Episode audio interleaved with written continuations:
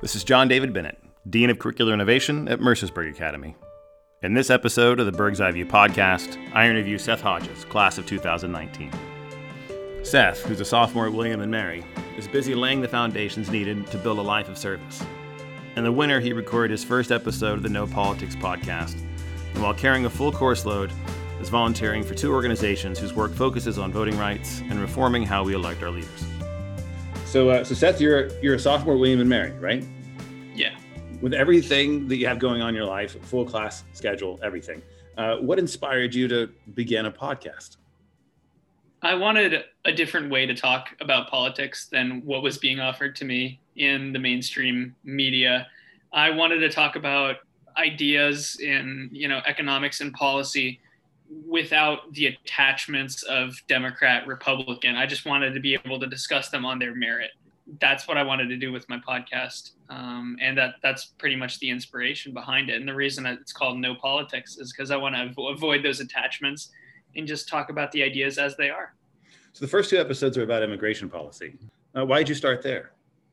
Well, uh, it was convenient because one of my professors had a paper out about immigration, about wage effects, uh, schooling effects, what happens when uh, immigrants come into an area, and e- economists study that sort of thing. And uh, so I, I, I, decided to go in that route because of uh, his expertise.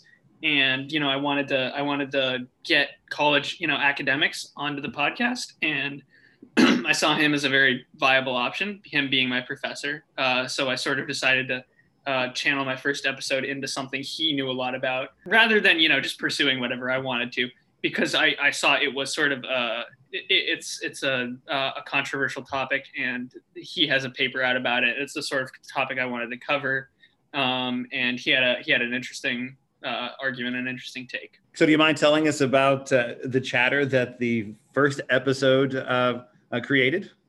Yeah so so first of all i have to acknowledge that the the the blowback I got was in, entirely my fault. I I don't think I I'm I said what I was being portrayed as saying. Um, I was taken out of context, but at the same time, it's my responsibility for not putting it in the right context for people to to, to see what I'm saying. I sort of echoed a conservative argument uh, about, or maybe even populist argument about about uh, you know the economic impact of immigration it's bogus. Um, I will come out and say that. But what happened was I echoed that argument just to sort of stand it up.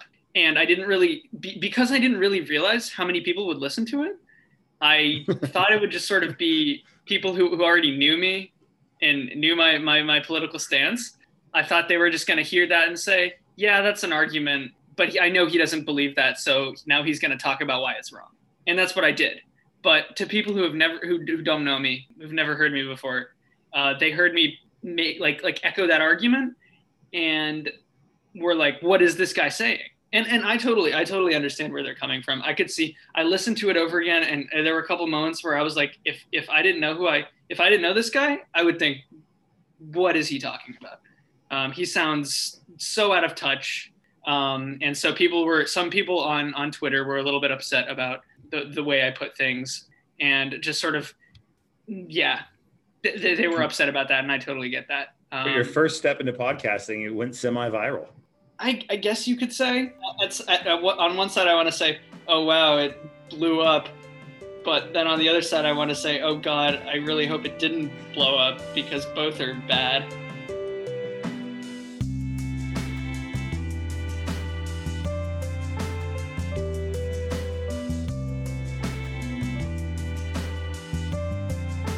Is there an episode that you're especially proud of? I recently I recently had an episode with one of my current professors. His name's Larry Evans. He's a professor of government here at William and Mary, and we talked about all the internal mechanisms in Congress that prevent Congress people from representing their average constituent. Um, I think that's one of the most pertinent issues in politics today. Is just the the disconnect between Capitol Hill and representation of the average American citizen. Uh, so I think that's an important episode, and I really enjoyed. I learned a lot from him, and I'm still learning a lot from him in the class I'm taking. When you were at Mercersburg, you were in the MAPS program. I was, yeah. how much did that two-year experience and working with those teachers uh, inform what you're doing now? Um, in the MAPS program, yeah, I wrote about political polarization. Um, huh, so I, okay. I gotta I gotta start in in politics there, and it's it's definitely it's definitely transferred and helped me understand the research uh, that these academics do. Um, I understand, you know, how they uh, evaluate different theories, things like that, uh, better because of the work I, you know, the stuff I learned in maps. Um, and I just, you know, generally know more about politics in America from writing a 35 page paper on it. Yeah, for those of you in the audience who don't know what the MAPS program is, it is a it's one of our two capstone programs. It's limited to about 12 students in 11th grade and 12th grade each year. Uh, what specifically did you uh, discover in your in your search project, your final paper? Yeah, so this is this is one thing that um, also came up in my conversation with uh, Professor Evans, and it's that the loudest, most the, the most polarizing voices get amplified um, on both ends of the spectrum. That sort of contributes to to a situation where politicians have to actually listen to the extremes of uh, both sides and don't get to hear anything in the middle uh, because the people in the middle they do care but they don't talk as much. They're not as loud. And um, you know when you get like fox news and you know whatever whatever equivalent you want to make on the left those drive political conversation and that's what sort of is in the mind of politicians because that's what they're hearing. That's what drives uh, discourse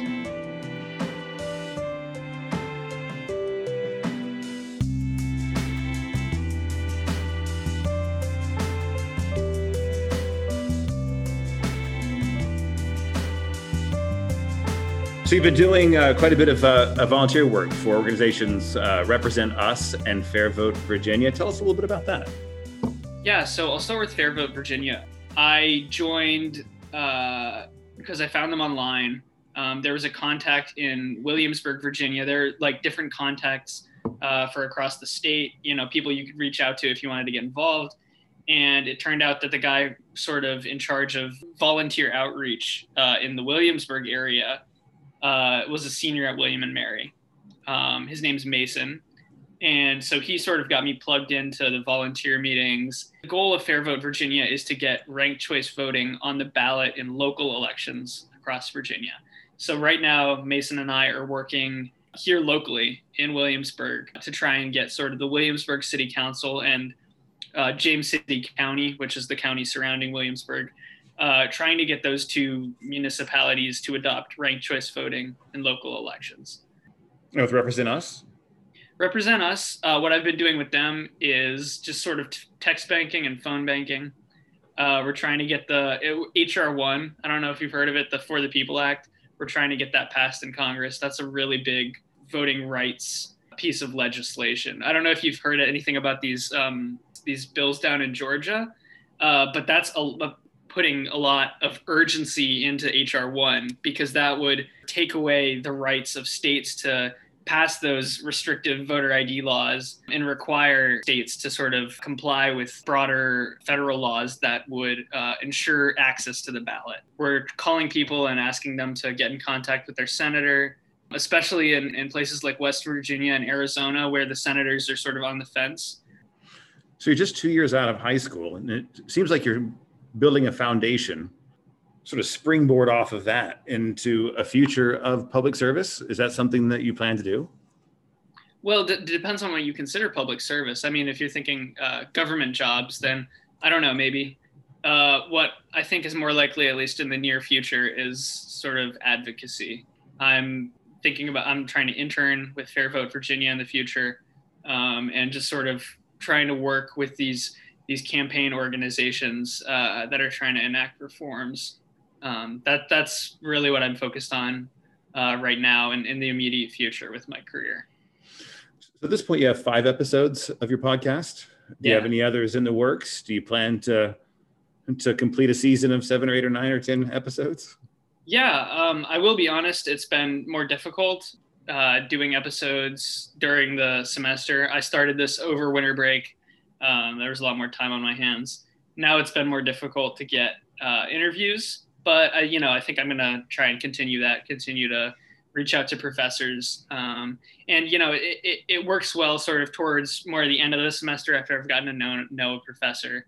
Um, and I reach out to them and say, hey, you know, I've looked into your research and I really like this, and I'd like to talk to you about, you know, this issue because I think it would it would go well with my podcast. So I first heard about your podcast from from Mr. Hawbaker uh-huh. uh, in an email, and he was so enthusiastic about it. I thought he had been your advisor. Uh, you told me that he wasn't. And then Mr. Bukowski reached out to me and said that uh, that I should listen to the podcast. When I did, I was amazed by the sort of poise, the quality, the the structure, the editing. What are your podcasting influences that led to uh, that sort of fairly professional production?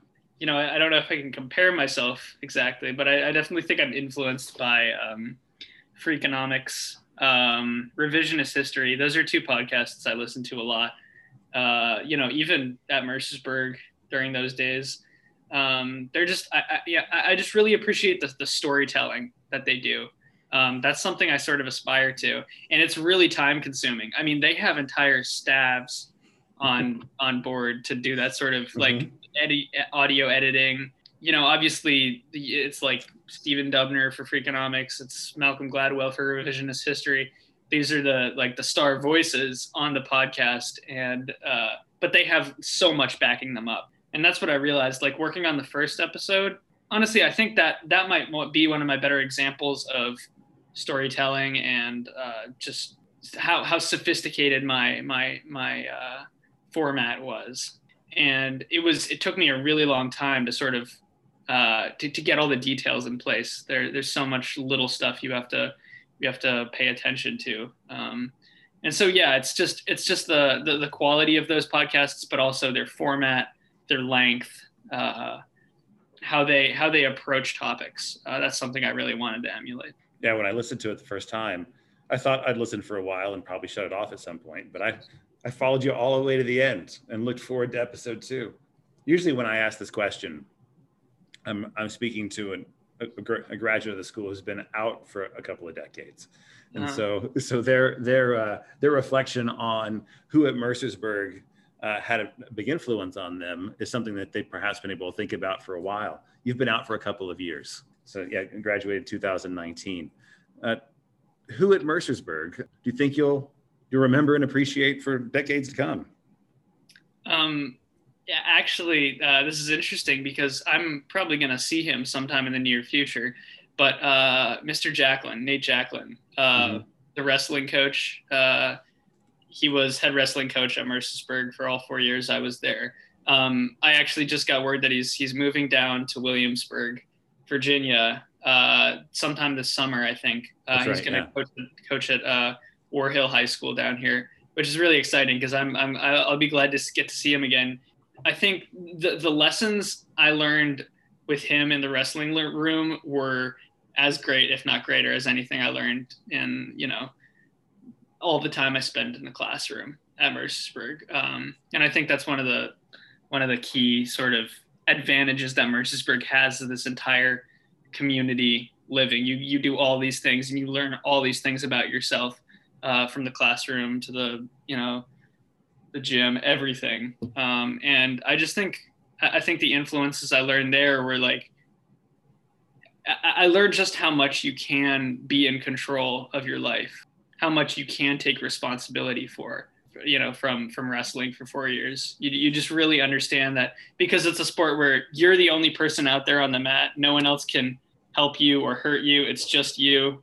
Um, so you take that mentality into the rest of your life, and you just sort of start to see things as you know, if if I want something done, I can do it. yeah. Uh, so yeah, that was def- Jacklin was probably the person from Mercersburg who I will remember the most and who influenced me the most. Again, that was Seth Hodges, class of 2019. Thank you to Jim Bradley and Tim Crouch for help producing this podcast. And special thanks to Brian Morgan, class of 07, and Maddie Norris, class of 21, for writing and recording the music. If you know a Mercersburg graduate who's making a difference and you'd like to nominate them for an appearance on the Berg's Eye View podcast, send an email to alumni at mercersburg.edu. Thank you for listening.